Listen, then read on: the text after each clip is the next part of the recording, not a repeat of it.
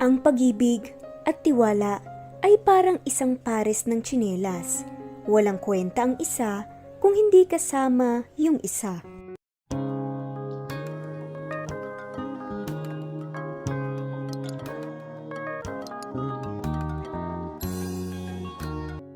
Medyo madilim ang paligid. Mayroong mga umiindap-indap na ilaw at maingay ang paligid.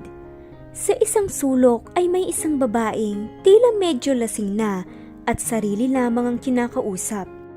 Walang hiya talaga yung lalaking yun. Pinaglaruan talaga ako eh. Ako naman itong si Engot na matagal nang nakikita ang kakaiba sa ugali niya. Nagpauto pa. Sabay sarkastiko itong tumawa at sabing, I love my life. Nang biglang may isang estrangherong lalaki na nakitibol sa kanya at ani nito, Miss, kung ako sa'yo, huwag mong ipapahalatang may tama ka na ng alak. Maraming maaaring mag-take advantage dyan. Tsaka hinaan mo naman ng kaunti ang boses mo, pwede. Rinig kasi hanggang dun sa table ko eh. Kinulit naman ng babae ang estrangherong lalaki na doon na lang mag-table. Total, mag-isa naman siya. Dala na rin siguro ng alak kaya ito nangungulit ng iba.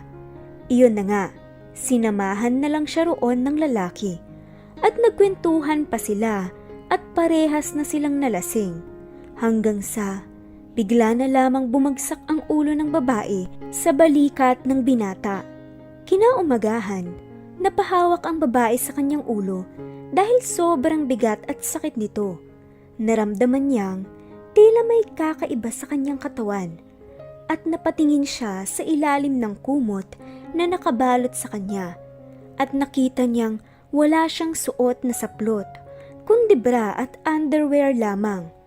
Kaya agad napasgaw ito at nagulat ang kanyang katabi. Nagkatinginan ang dalawa, sabay pareho silang napahiyaw. Lumipas ang isang buwan. Habang nakaupo si Berna, short for Bernadette, sa isang park habang umiinom ng soft drinks, bulong nito sa kanyang sarili. Hay, anim na kumpanya na ang inaplayan ko. Wala man lang tumanggap sa akin kahit isa. Ano bang problema sa akin? Sinagot ko naman ang mga katanungan nila. Tanong pa nito sa sarili kung ano bang meron sa kanya ngayon para maging ganito kamalas ang kanyang araw sa paghahanap ng trabaho. Nang paglingon niya sa kanyang kanan, ay nakakita siya ng magkasintahan sa bench na naglalampungan. Naku, kaya naman palang malas ng araw ko sa paghahanap ng trabaho dahil wala akong jowa at supporter. Sabay iling nito. Dali-dali naman niyang inubos ang kanyang inumin at nagsimula na namang maghanap ng trabaho. Nang dalhin siya ng kanyang mga paa sa isang kumpanyang nagngangalang R&J Company na matagal na rin niyang naririnig. Nag-search siya sa Google at napag-alaman niyang isa itong sikat na negosyo sa larangan ng furniture and fixtures na may mga bigating kliyente. Naisip pa nito na, Alam ko namang imposible na makapasok ako dito bilang sekretarya. Pero wala naman sigurong mawawala kung susubukan ko. Nagtanong na siya sa guard, pumasok naman sa loob at pumunta na nga sa isang malaking silid kung saan marami ang i-interviewin. Agad niyang iniabot ang resume at ang tanging magagawa na lang niya ay umupo at maghintay na tawagin ang kanyang pangalan. Unti-unti niyang nasasaksihan ang paglabas ng mga lumalabas sa interview room na halos bad mood ang itsura na tila bagsak at hindi sila nakapasok. Miss Bernadette, it's your turn. Sigaw ng isang assistant doon. Dali-dali siyang tumayo at inayos ang buhok at damit at saka huminga ng malalim. Bulong pa nito sa sarili. Fighting self, kaya mo yan. Pagkabukas niya ng pinto, ay hindi niya akalaing parang panel interview pala iyon at nakita niya ang apat na mag-i-interview sa kanya. Ngunit ang isa ay nakadungaw muna sa bintana habang tinitignan ang mga puno sa labas. Good morning everyone. Tugon ni Berna. Tumuwid ang upo ng isang lalaking nakadungaw sa bintana at pagkalingon niya kay Berna ay gunoon na lamang ang pagkagulat ng dalawa. Aldrich? Bakit nanditong lalaking yan? Mahinang tanong ni Berna sa sarili. Mas lalong bumilis pa ang tibok ng dibdib nito nang dahil sa sobrang kaba. Nakita rin ng babae kung paano nagtaka si Aldrich. Nang biglang nagsalita na ang isa sa mga mag-i-interview. Can we start now? Nang biglang nakangiting sambit naman ni Aldrich, ang lalaking tila kilala ni Berna. No need for that, she's hired. Ngunit hindi sumang-ayon ang isang babaeng mag-i-interview sana. At sabi nito, Pero sir, we have a standard hiring procedure. Wala nang aangal pa. Mula ngayon, Miss Bernadette will be my personal secretary now. Isip-isip ni Berna, hindi pa pala tapos ang kamalasan niya dahil napadpad pa siya sa kumpanya ng isang lalaking naging malaking parte ng kanyang buhay. Napabuntong hininga na lang ito. Nang biglang, Okay, I believe tapos na tayo rito. Pwede nyo na kaming iwan muna rito ng bagong hire natin. Tugon ni Aldrich na ngayon ay nasa harap na ng babae. Nang si Bern at Aldrich na lang ang naiwan sa interview room, ay nagsalita na ang babae ng buong loob at sabi nito, Magre-resign na ako. Walang pag-aalin lang ang tugon nito.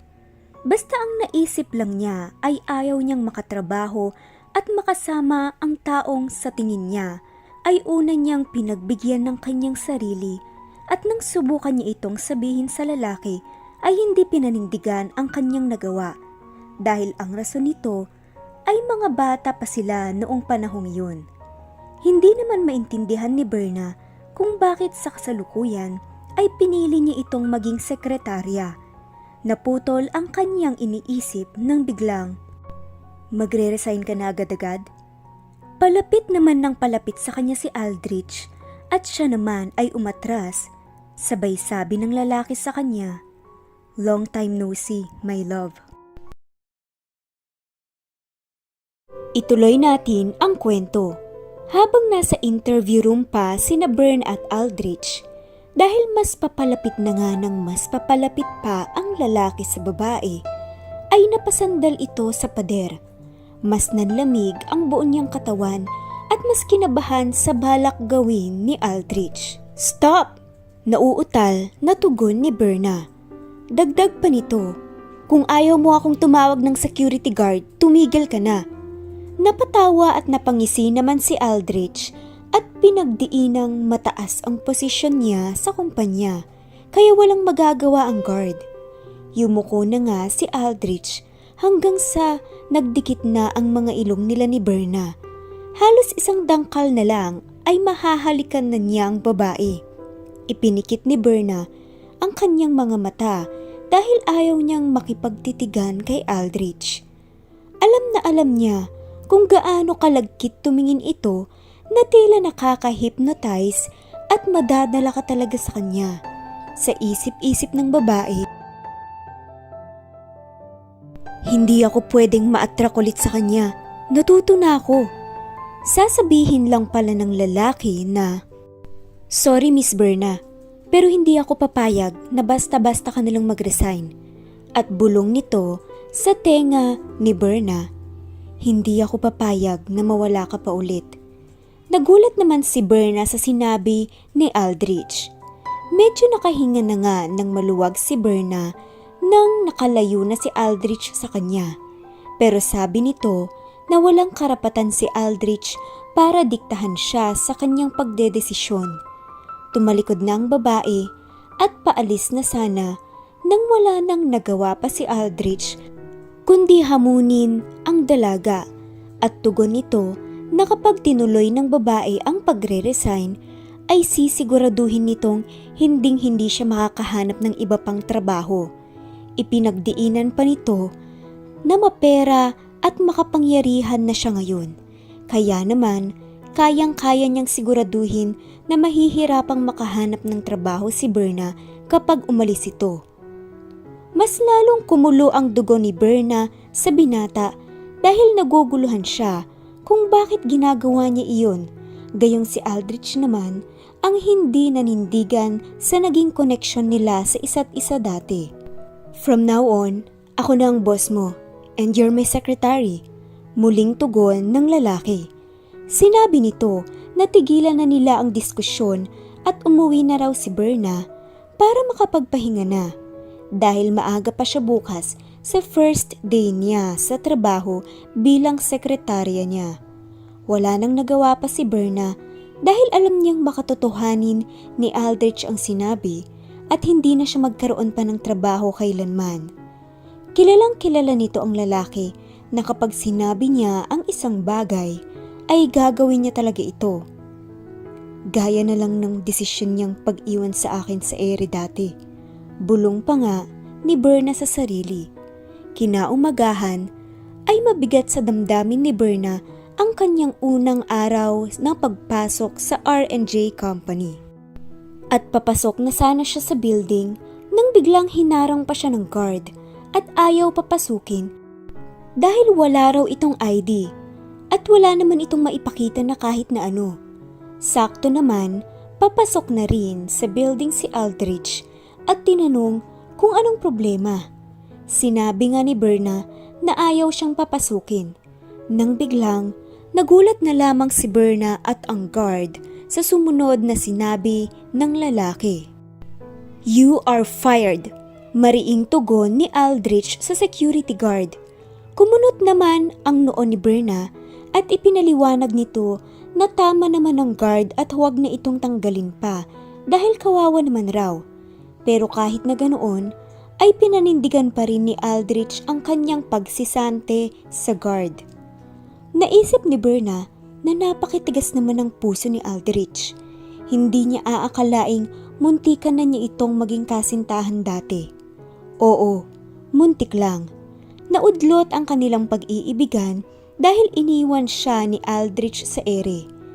Isang gabing may nangyari sa kanila nang magkakilala sila sa isang resto bar sa isang beach resort.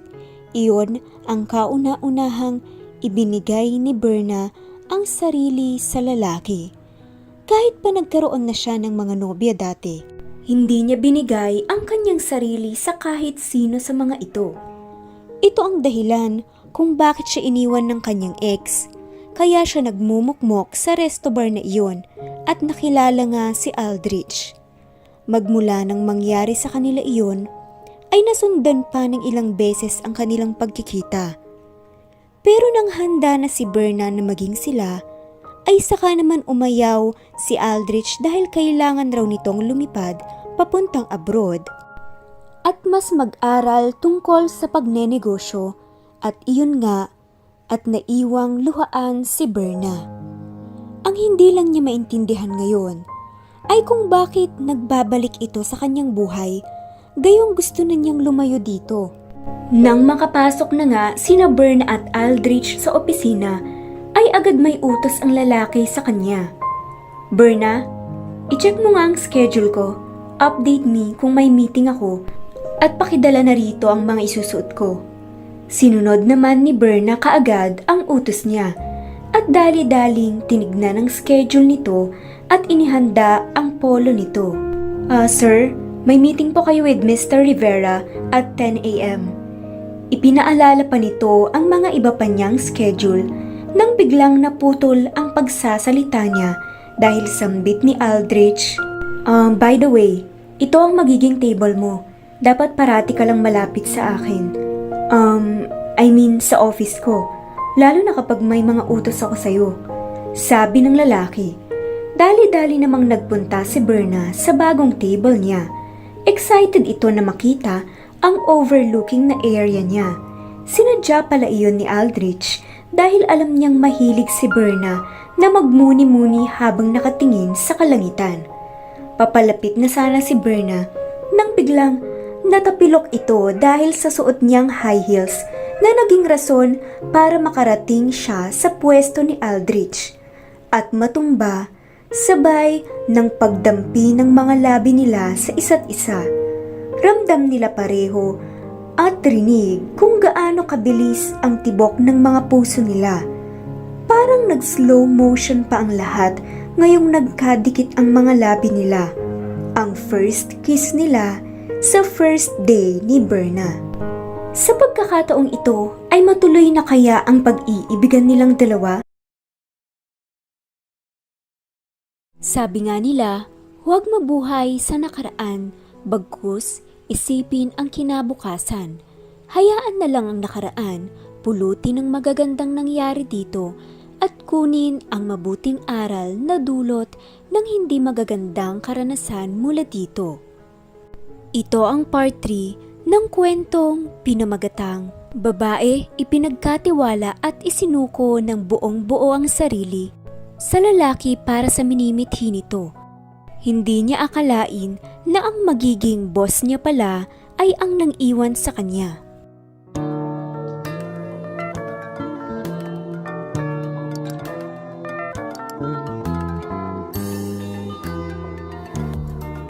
Sa pagpapatuloy nga ng kwento ni na Berna at Aldrich, matatandaang sa nakaraang episode nga ay dahil natapilok si Berna ay aksidenteng nahalikan nito si Aldrich.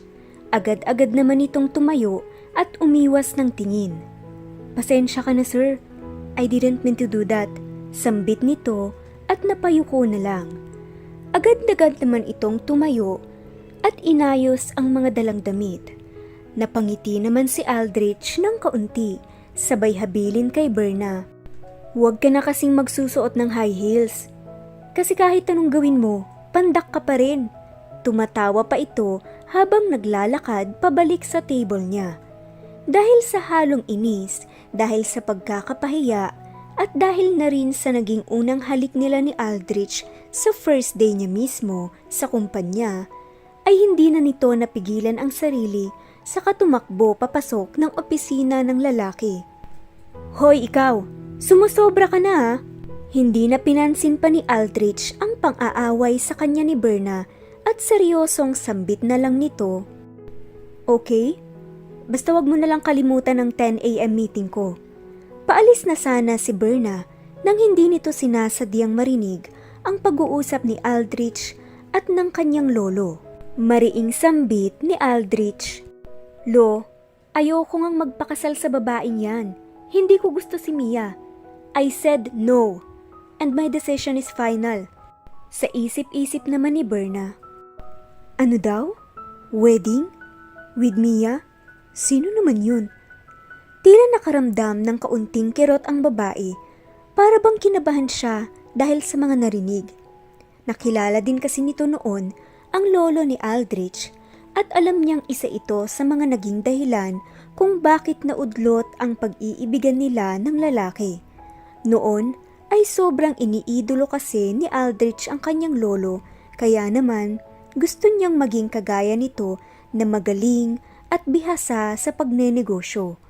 Ang lolo niya rin ang nanghikayat dito para mag-aral sa abroad kaya naiwan ni Aldrich si Berna sa ere ng luhaan. Umiling-iling naman si Berna at mahinang tanong nito sa sarili habang nakaupo sa kanyang area at nakadungaw sa bintana. May nararamdaman pa rin ba ako sa kanya? O baka naman nadala lang ako dahil hindi naging maganda ang naging closure namin dati? Sa kabilang banda, habang nakaupo si Aldrich sa kanyang opisina, ay naisip nito. Ramdam ko kung paano bumilis ang tibok ng puso ko ng aksidenteng dumampi ang mga labi niya sa akin. Sa ilang taong naiwan ko siya, ngayon ko lang ulit naramdaman to. Hindi ko na ulit hahayaan na maiwan ko siya. Gagawin ko ang lahat para magustuhan niya ako ulit. Naputo lang kanyang iniisip nang bigla namang tumunog ang telepono niya. Ang lolo niya pala iyon. Ipinaalala ng matanda ang inayos niyang date ni Aldrich sa anak ng kanyang kumpare. Nainis na naman si Aldrich dahil hindi pa rin pala nagbabago ang kanyang lolo na mahilig pa ring magdesisyon para sa buhay ng ibang tao. At naisip nga ni Aldrich na kung hindi dahil dito ay hindi niya sana naiwan si Berna. Ayaw naman talagang magpakasal ni Aldrich pero nakaisip ito ng plano. papayag lamang siyang makipag-date sa babae para subukang tignan kung ano ang magiging reaksyon ni Berna. Balak niya itong pagselosin. Kaya naman, ay kaagad pinaayos niya kay Berna ang schedule niya. Sinabi ni Aldrich na kanselahin ang iba pang sked nito dahil may pupuntahan silang dinner meeting mamayang gabi. At nang makarating na sila sa restaurant, pinaupo na lang muna ni Aldrich si Berna sa table nakalapit ng table nila nang imimit niya. Makalipas lang ang ilang minuto ay may isang maputi, matangkad, balingkinitan at magandang babaeng pumasok sa restaurant. Dumiretso ito sa table kung saan nakaupo si Aldrich. Nakita sila ni Berna na nagkamay at nagbeso-beso pa sa isa't isa. Nagets naman kaagad ni Berna na ito ang pinapadate ng lolo ni Aldrich sa kanya. Sabi naman ni Berna sa isip nito, Sus, lamang lang naman yan sa akin ng ilang ligo eh. Pasulyap-sulyap pa ito habang masayang nag-uusap sina Aldrich at ang kadate nitong nagngangalan ngang Mia. May patapik-tapik pa nga ang babae kay Aldrich habang tumatawa. Nang matapos na ang dinner date, ay nagpresenta na si Aldrich para ihatid si Mia. Kaya naman, sa sasakyan ay si Aldrich ang nagda-drive, nakaupo naman si Mia sa tabi ng driver's seat at si Berna naman sa likod. Habang nagtatawanan sila Aldrich at Mia, ay nagme-make faces naman si Berna na tila naaasar sa kaingayan ng dalawa. Sakto namang nakita siya ni Aldrich sa salamin na umiirap. Tanong nito, O Berna, may problema ka ba dyan? Sagot naman ng babae, Ay naku sir, wala. Parang ang dami lang kasing langgam dito sa likod. Hindi ata nalinis ng maayos dito eh. Yaan mo sir, lilinisin ko mamaya. Sabay pilit nang umiti ito. Nang maihatid na nila si Mia, ay si Berna naman ang pumwesto sa tabi ni Aldrich sa harap. Pagkapunta ni Berna doon, ay tanong agad ni Aldrich, Berna, bakit ka nakasimangot? Sagot naman ni Berna na tila nagpapalusot pa, Sorry sir, pagod lang siguro. At nang mapansin ni Aldrich na hindi nakalagay ang seatbelt ni Berna, ay dali itong lumapit sa kinauupuan ni Berna at hinila ang seatbelt dahilan kung bakit napakalapit na ng mukha nito kay Berna. Nang napatingin si Aldrich sa babae habang napakalapit ng mukha nito sa kanya, ay nakita niyang tulog na ito. Hinaplos niya ang buhok ni Berna at hinalikan niya sa noo. Nagpatuloy na siya sa pagdadrive. Maamin kaya ni Berna na nagseselos ito kina Aldrich at Mia at matuloy nga kaya ang fixed marriage na inayos ng lolo ni Aldrich para sa kanila ni Mia? Alamin natin sa susunod na episode.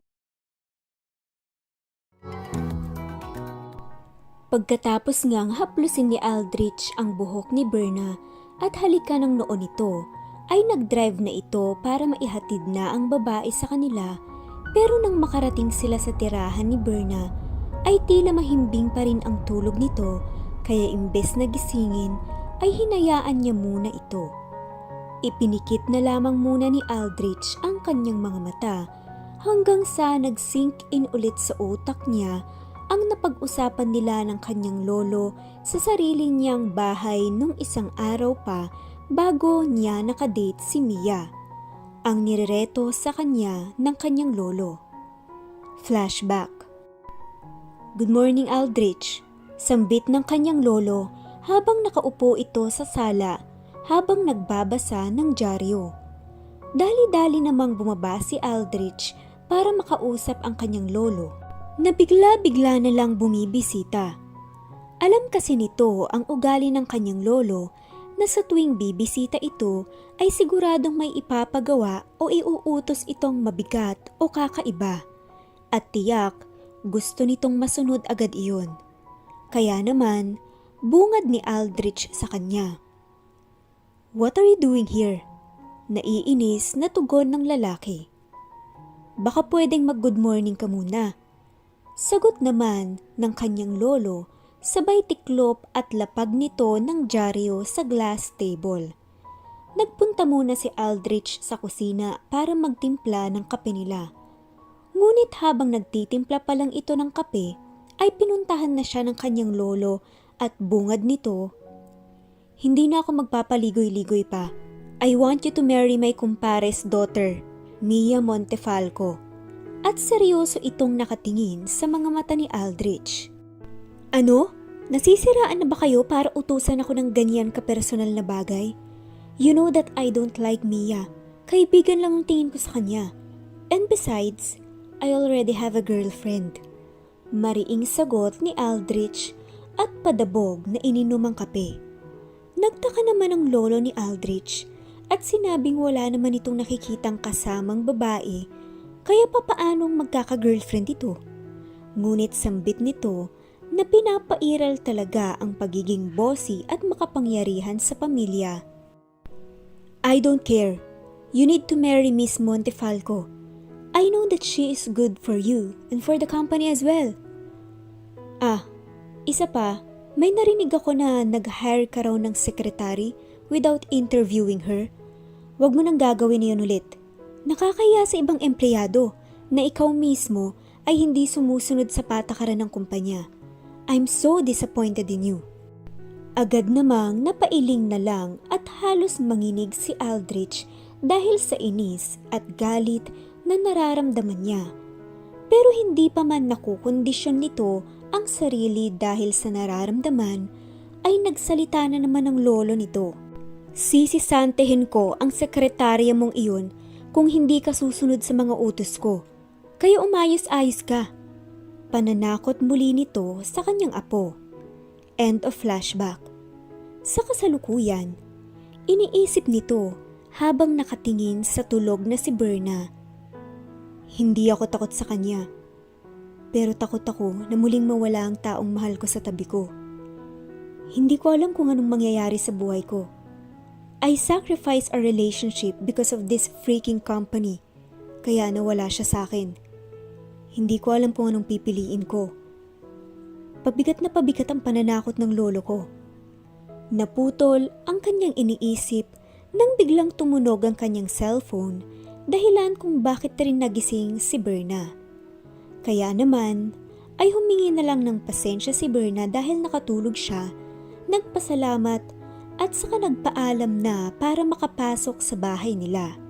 Kinaumagahan sa office ng R&J Company, kumatok si Berna sa office ng kanyang Sir Aldrich at inalukan nito ng kape. Agad namang iminulat ni Aldrich ang kanyang mga mata at nakita si Berna na hawak ang isang tasang kape.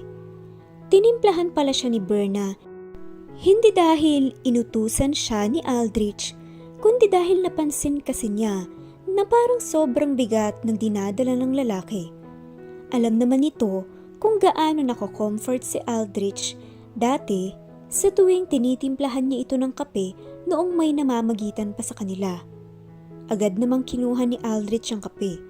Bumuntong hininga muna ito at nginitian si Berna. Thank you. Tanging sambit nito at uminom na nga. Umupo naman si Berna sa harap ni Aldrich sabay tanong nito sa kanyang boss. Okay ka lang ba sir? Sa tingin ko kasi marami kang iniisip ngayon.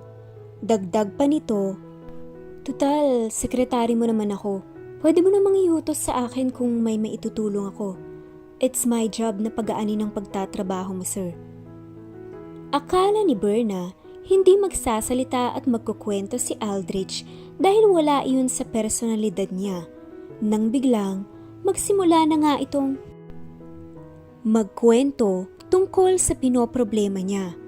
At walang pag-aalinlangan itong sinabi na alam naman siguro ni Berna ang balak ng kanyang lolo na ipakasal siya kay Mia. At sa loob-loob naman ni Berna habang naririnig na nagkukwento si Aldrich. Hindi niya maintindihan pero parang hindi siya makapagsalita at nanunuyo ang kanyang lalamunan. At ang bilis ng tibok ng puso niya na tila kinakabahan siya. Pero sambit na lang nito. Well, that's good, 'di ba? Dahil sa nakita ko nung date nyo, Mukhang okay naman kayo. Bagay kayo at mukhang masaya sa isa't isa. Sambit na lamang ni Berna at tumingin sa bintana na tila hindi kayang makipag-eye contact kay Aldrich. At naisip pa nga ni Berna, Pasko na siya, pero bakit parang nasasaktan pa rin ako? Malungkot na sagot naman ni Aldrich. Sa totoo lang, ayaw ko namang munang magpakasal. But as expected, tinakot ako ng lolo ko na naging rason para maipit ako sa sitwasyon. Tila ramdam naman ni Berna ang bigat ng nararamdaman niya at ang hirap sa sitwasyon niya. Nakapikit na tugon ni Aldrich, ngunit may butil na luha na makikita sa gilid ng kanyang mga mata. I don't want to lose my girl again. Hindi ko nahahayaan pang mawala siya. Sabi naman ni Berna sa kanyang isip. My girlfriend siya? My girlfriend pala siya? Pero sino? Hanggang sa muling nagsalita si Aldrich na mas ikinagulat naman ni Berna at tila nag-slow-mo ang mundo nang biglang tanong ni Aldrich sa kanya. Alam ko na. Ano kaya kung ikaw na lang muna ang girlfriend ko? Tama, ipapakilala kita kay Lolo at sasabihin kong ikaw ang girlfriend ko para hindi na niya ako pilitin pang magpakasal. Total, sinabi ko sa kanya na may GF ako. Napakurap-kurap na lang si Berna sa naisip ni Aldrich. Pumayag nga kaya si Berna sa sinasabi ni Aldrich? Kung oo, ano naman kaya ang magiging reaksyon ng lolo ni Aldrich dito? Sabi nga nila, huwag mong balikan ang nakaraan na, nakalipas na. Move forward ika nga, dahil ang ating buhay ay hindi tumatakbo ng paatras, kundi pasulong sa agos ng buhay. Nang makita naman ni Berna na problemado itong si Aldrich, ay kinomfort niya ito, ngunit hindi niya akalain na mapupunta pala siya sa isang sitwasyon na komplikado. Ituloy natin ang kwento. At tila nag-slow mo ang mundo nang biglang tanong ni Aldrich sa kanya. Alam ko na, ano kaya kung ikaw na lang muna ang girlfriend ko? Tama, ipapakilala kita kay Lolo at sasabihin kong ikaw ang girlfriend ko para hindi na niya ako pilitin pang magpakasal. Total sinabi ko sa kanya na may GF ako. Napakurap-kurap na lang itong si Berna sa naisip ni Aldrich. Sa gulat ni Berna ay sabi nito sa malakas na boses, Ano? Nahihibang ka na ba? Gusto mong lokohin natin ang lolo mo? Hindi. Hindi ko kaya yung pinapagawa mo. Kahit pa sekretary mo ako, ay may limit naman ang kaya kong gawin para sa'yo. At nang tignan niya, ang mga mata ni Aldrich ay tila nagmamakaawa ang mga ito at sinasabing, Please, iligtas mo ko. At hindi maintindihan ni Berna kung ano ang sumagi sa isip niya pero parang automatic na sabi na lang niya, Sige na nga, pero isang beses ko lang gagawin ang pagpapanggap and the rest, like pag-convince sa lolo mo na huwag ituloy ang wedding, ikaw na ang bahala doon, okay? Natuwa naman si Aldrich sa sinabi ni Berna at nahawakan pa nga nito ang mga kamay ng babae. Dahil sa sobrang tuwa, sabay ani nito, Thank you, my future girlfriend. Tumaas naman ang kilay ni Berna at sabi nito, Ha? Ano yung huling sinabi mo? Mabilis naman na sagot ni Aldrich. Ah, wala yun. Sabay ngiti nito. Pagkatapos ng office hours, ay tinawagan na nga kaagad ni Aldrich ang kanyang lolo para imbitahin ito dahil may importante itong sasabihin sa kanya. At dumating na nga ang pagkakataong yun. Bago magpunta sa dinner nila, Aldrich at Berna kasama ang kanyang lolo ay pinadalhan niya ito ng napakaganda at mamahaling mga damit, sapatos at bag. Pinasundo niya rin ito sa kanyang driver para ihatid sa isang sikat na salon para sa pagpapaayos ng babae. Sabi pa naman ni Berna habang kinakausap nito ang kanyang sarili. Ano ba tong mga pinapagawa ng lalaking yun? Maayos naman akong manamit kahit papaano ah. Tsaka okay naman ang itsura ko kahit hindi ako magpaayos sa salon. Ano bang akala niya sa akin? Nakakahiya? Humanda talaga sa akin yun mamaya. At nang matapos na ang pagpapaayos ni Berna, ay si Aldrich na ang sumundo sa kanya sa salon. At nang lumabas na si Berna sa salon, ay saktong napatingin naman si Aldrich dito at hindi na nga maalis ang titig sa babae. Pagkalapit ni Berna, ay hindi namamalayang pinuri ni Aldrich ang babae at sabi nito, Sobrang ganda mo. Sabay nagpakawala ito ng isang matamis na ngiti. Sagot lang ni Berna, Tara na nga sir, anong oras na po baka maghintay pang lolo nyo? Pagkarating nila doon, ay ipinakilala na ni Aldrich si Berna sa kanyang lolo na ito ang sinasabi niyang girlfriend niya sa kanya. At nasabi rin nito na siya yung nakilala niya noon pa at pagkarating niya galing abroad ay natuloy ang naudlot nilang pagmamahalan. Nang marinig naman iyon ni Berna, ang hindi totoong kwento ni Aldrich ay sa isip-isip nito, Talaga ba? Sana nga totoo. Galing din gumawa ng kwento nito eh. Sabay suway nito sa sarili sa kanyang isip na umayos at huwag nang magfiling pa. Nang biglang nagsalita ang lolo ni Aldrich. Ah, napakaganda mo iha. So tell me about your family background. Confident naman si Berna sa kanyang sagot at sabi nito, Um, thank you po. Professor po ang mother ko and ang papa ko naman po ay nagnenegosyo. At saka itong umiti. Ngunit biglang dagdag dito ni Aldrich. Professor sa isang sikat na university si tita, ang mama ni Bern. And si tito naman ay may medium-sized company. Nagtaka naman si Berna sa dagdag ni Aldrich sa kanyang mga sinabi dahil hindi naman totoo ang mga impormasyong iyon at dahil dito ay nawalan ng gana si Berna buong gabi. Habang nasa sasakyan, dahil ihahatid ni Aldrich si Berna, ay sobrang tahimik ng kapaligiran. Kaya nagsalita na si Aldrich at tanong nito, may problema ba? Dahil sa tanong na iyon ay hindi na nakapagpigil pa si Berna kaya mariing sagot nito, Bakit mo ginawa yun? Akala ko ba magpapanggap lang ako bilang girlfriend mo? Pero bakit parang kinakahiya mo ang background ko at dinamay mo pa ang pamilya ko sa mga kasinungalingan natin? At lalong hindi na nakapagtimpi pa at nabanggit na rin niya ang isang tanong na gumugulo sa kanya tungkol sa kanilang nakaraan. Aldrich, kaya mo ba ako iniwan dati kasi iniisip mong I'm not good enough for you? Kagaya na lang ng pinaramdam mo sa akin ngayon.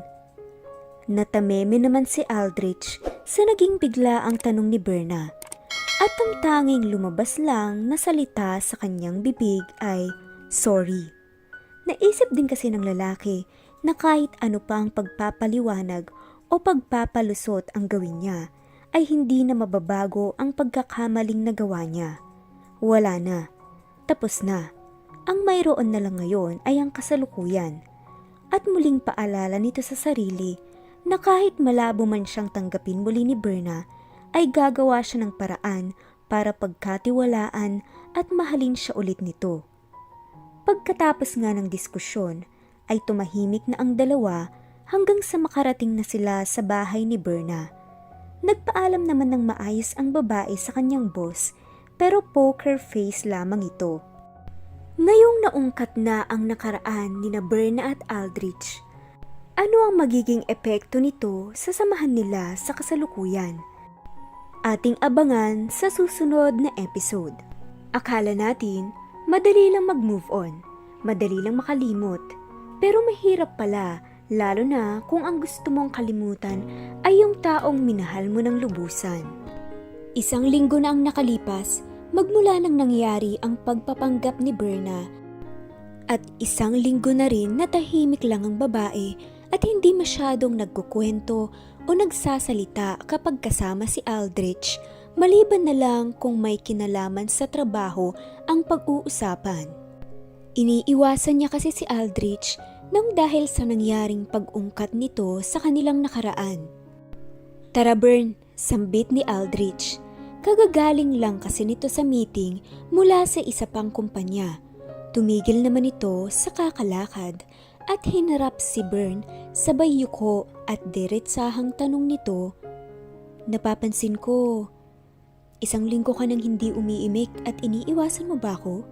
May problema pa rin ba tayo? Agad namang umiwas ng tingin si Berna.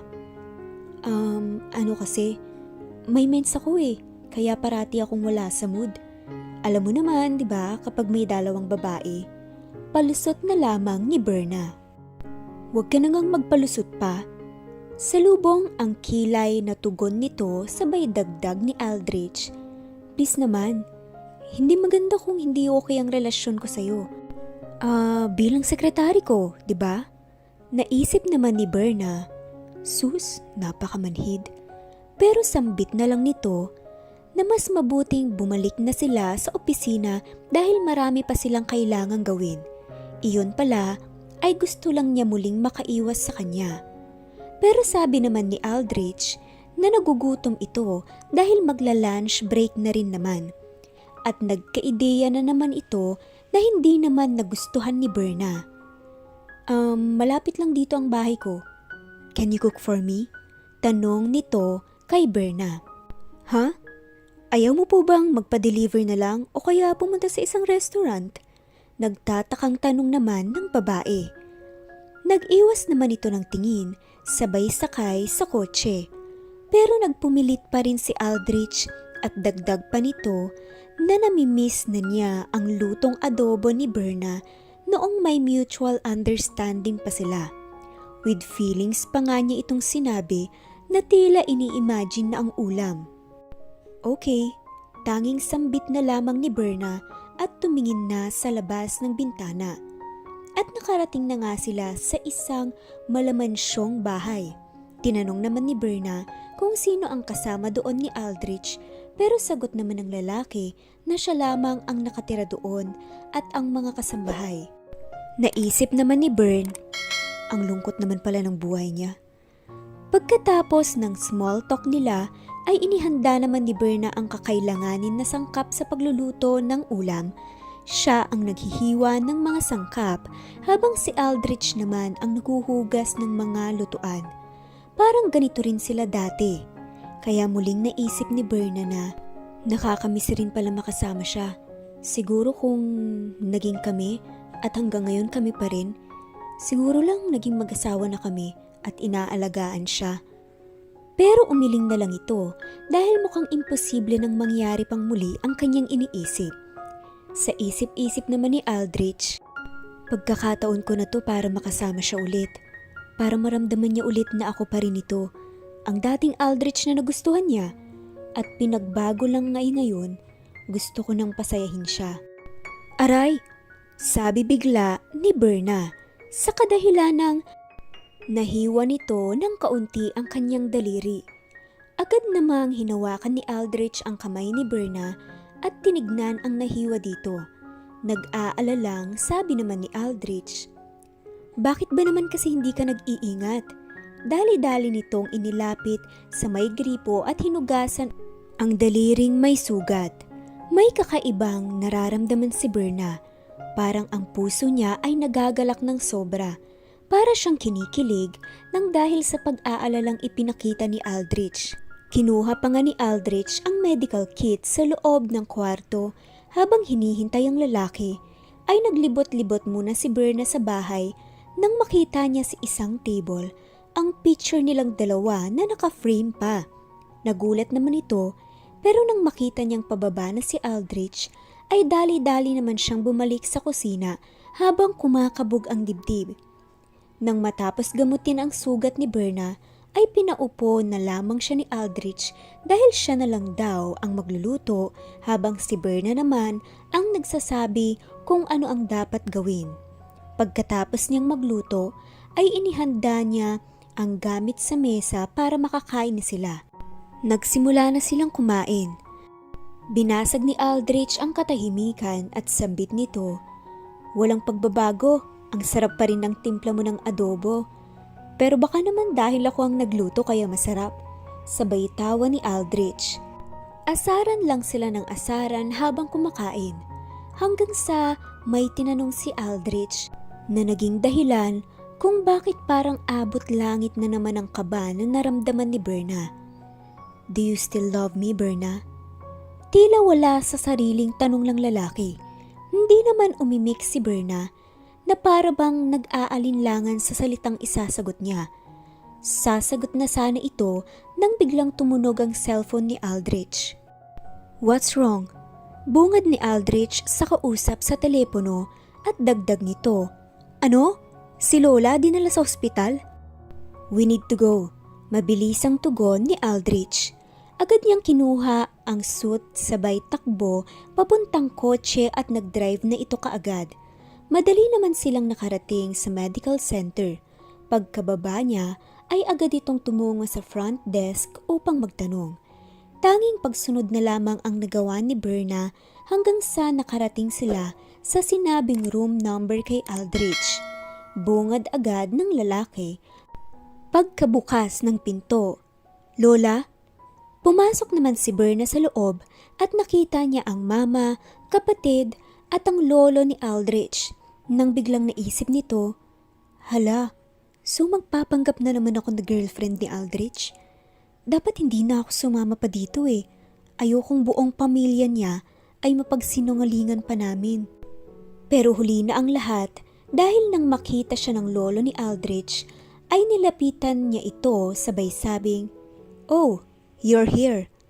Aldrich girlfriend. At nagsilingunan ang mga taong nandoon sa room. Tumakbo ang babaeng kapatid ni Aldrich at niyakap si Berna. Pagkatapos ay nagmano naman si Berna sa mama ni Aldrich. Nakita ang napakabata nitong muka na para bang hindi tumatanda. Kwento naman ng kapatid ni Aldrich. Nabago kang ulo ni Lola noong papasok siya sa CR. Pero sabi ng doktor within 4 days pwede na po siyang ilabas. Salamat sa Diyos. Kita naman kung gaano kasaya si Aldrich at ang kapatid nitong si Jelly.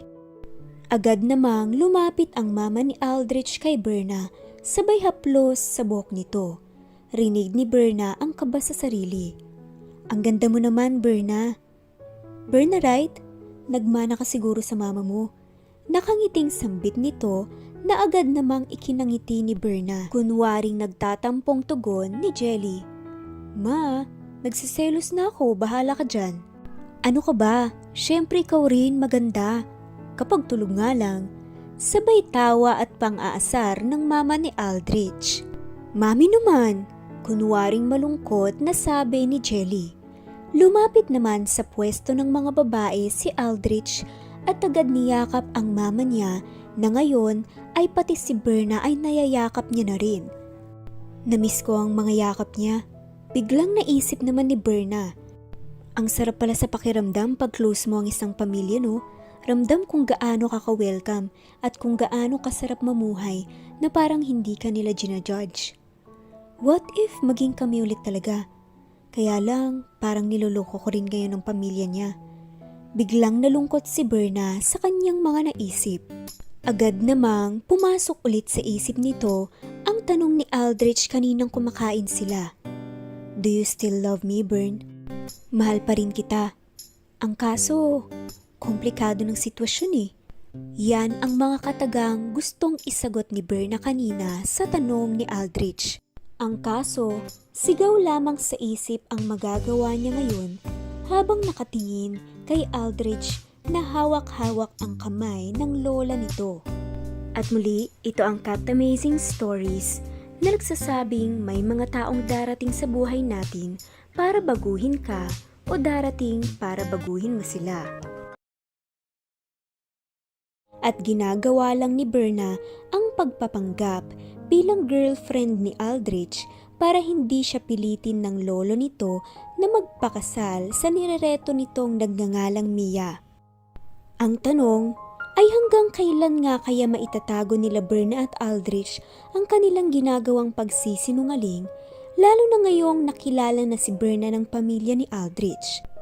At nang mag-usap nga ng masinsina ng dalawa tungkol dito, ay suggestion ni Berna sa kanyang boss, Sir, Sobrang bait po ng mami at kapatid niya sa akin. Pero ang buong akala nila ay may relasyon talaga tayo. Tuwang-tuwa pa nga sila eh. Ano nang gagawin natin? Dagdag pa nito, ay sabihin na lang kaya nila ang totoo habang maaga pa at hindi pa gaanong komplikado ang lahat. At sagot naman ni Aldrich dito na talagang napapaisip din ng malalim ay payag na itong aminin ang totoong estado ng kanilang relasyon pero sa mami at kapatid lang muna nila sasabihin dahil sila lang ang makakaintindi bukod pa sa lola nitong nasa ospital na babait rin. Pero dagdag nito na malaman iyon ng kanyang lolo ay tiyak na paparusahan siya hindi lamang si Aldrich kundi pati na rin si Berna. Baka nga raw kapag nagkataon ay tanggalin pa nito si Berna sa trabaho. Habang nakaupo naman si Berna sa silya sa harap ng table ni Aldrich, ay pinuntahan siya nito sa kanyang harapan mismo. Mahinahon at malambing na sambit ni Aldrich. Huwag ka nang magalala ha, hindi kita pababayaan. Sorry, kasi kung hindi naman dahil sa akin, hindi ka madadamay sa problemang to. Pagkatapos niyang sabihin iyon, ay hinawakan niya ang isang kamay ni Berna at hinaplos nito ang buhok ng babae. Tila na ilang naman si Berna dahil sa ginawa ni Aldrich, pero yumuko na lang ito at tumango. Dumating na nga ang araw ng pag-amin nila sa mommy at kapatid ni Aldrich. Nagpunta sila sa family home nila Aldrich isang gabi at bungad naman ng kanyang ina. Oh, naparito kayo. Dito na kayo mag-dinner ha. Maghahanda ko. Welcome iha. Hindi naman nagpaligoy-ligoy pa si Aldrich at sinabi nitong may importante silang sasabihin ni Berna. Tila nagtaka naman ang ina ni Aldrich. Medyo na-excite pa nga ito nang maisip niyang baka naman may balak na silang magpakasal. Nasa tamang edad na rin naman kasi ang dalawa. At naupo na nga sila sa sala kasama ang ina at kapatid ni Aldrich. Huminga muna ng malalim si Aldrich bago ito nagsalita. Kinuwento niya ang lahat-lahat at humingi ng tawad sa nagawa nilang pagsisinungaling. Dagdag pa nito na sana ay huwag na nila itong sabihin pa sa kanilang lolo dahil kilala naman nila iyon na malakontrabida talaga. Noong una ay nagulat at hindi muna nakapagsalita ang ina at kapatid nito at tila na disappoint sa kanilang nalaman. Pero kinalaunan ay naintindihan din naman nila ito. Pero bukod pala sa planong pag-amin nila ay may ibang balak pa pala itong si Aldrich na ikinagulat naman ng lahat. Pero may isa pa akong gustong aminin sa inyo, pati na rin sa'yo, Berna. Oo, hindi totoong girlfriend kita. Pero ito ang sigurado akong totoo. Mahal pa rin kita, Berna, at gusto ko sanang ligawan ka ulit. At dagdag pa nitong, alam niyang hindi magiging madali na makuha muli nito ang tiwala ng babae dahil nga sa nagawa niya sa nakaraan. Pero ipinapangako nito na gagawin nito ang lahat para mapatunayan niya na sincere siya at para pagkatiwalaan siya ulit ni Berna. Sabi pa nga nito ay kahit pahirapan pa siya ng babae ay tatanggapin niya. Samantala, habang sinasabi naman ni Aldrich iyon, ay sobrang bilis naman ng kabog ng dibdib ni Berna. At ang disappointment naman na naramdaman ng ina at kapatid ni Aldrich ay napalitan ng kilig at pagkamangha sa ginawa ng lalaking pag-amin mismo habang nakaharap sila. Nagsalita pa nga ang kapatid ni Aldrich na tila nagbibiro. Hay kuya, ikaw talaga may tinatago ka rin palang pagkaromantiko ha. Ikaw kasi, dapat inalagaan mo na si ate dati. Humarap naman ito kay Berna, sabay dagdag nito. Pero ate, sagutin mo ang kuya ko ha. Para naman magkatotoo na ang pagpapanggap nyo at maging ate na rin kita. Please.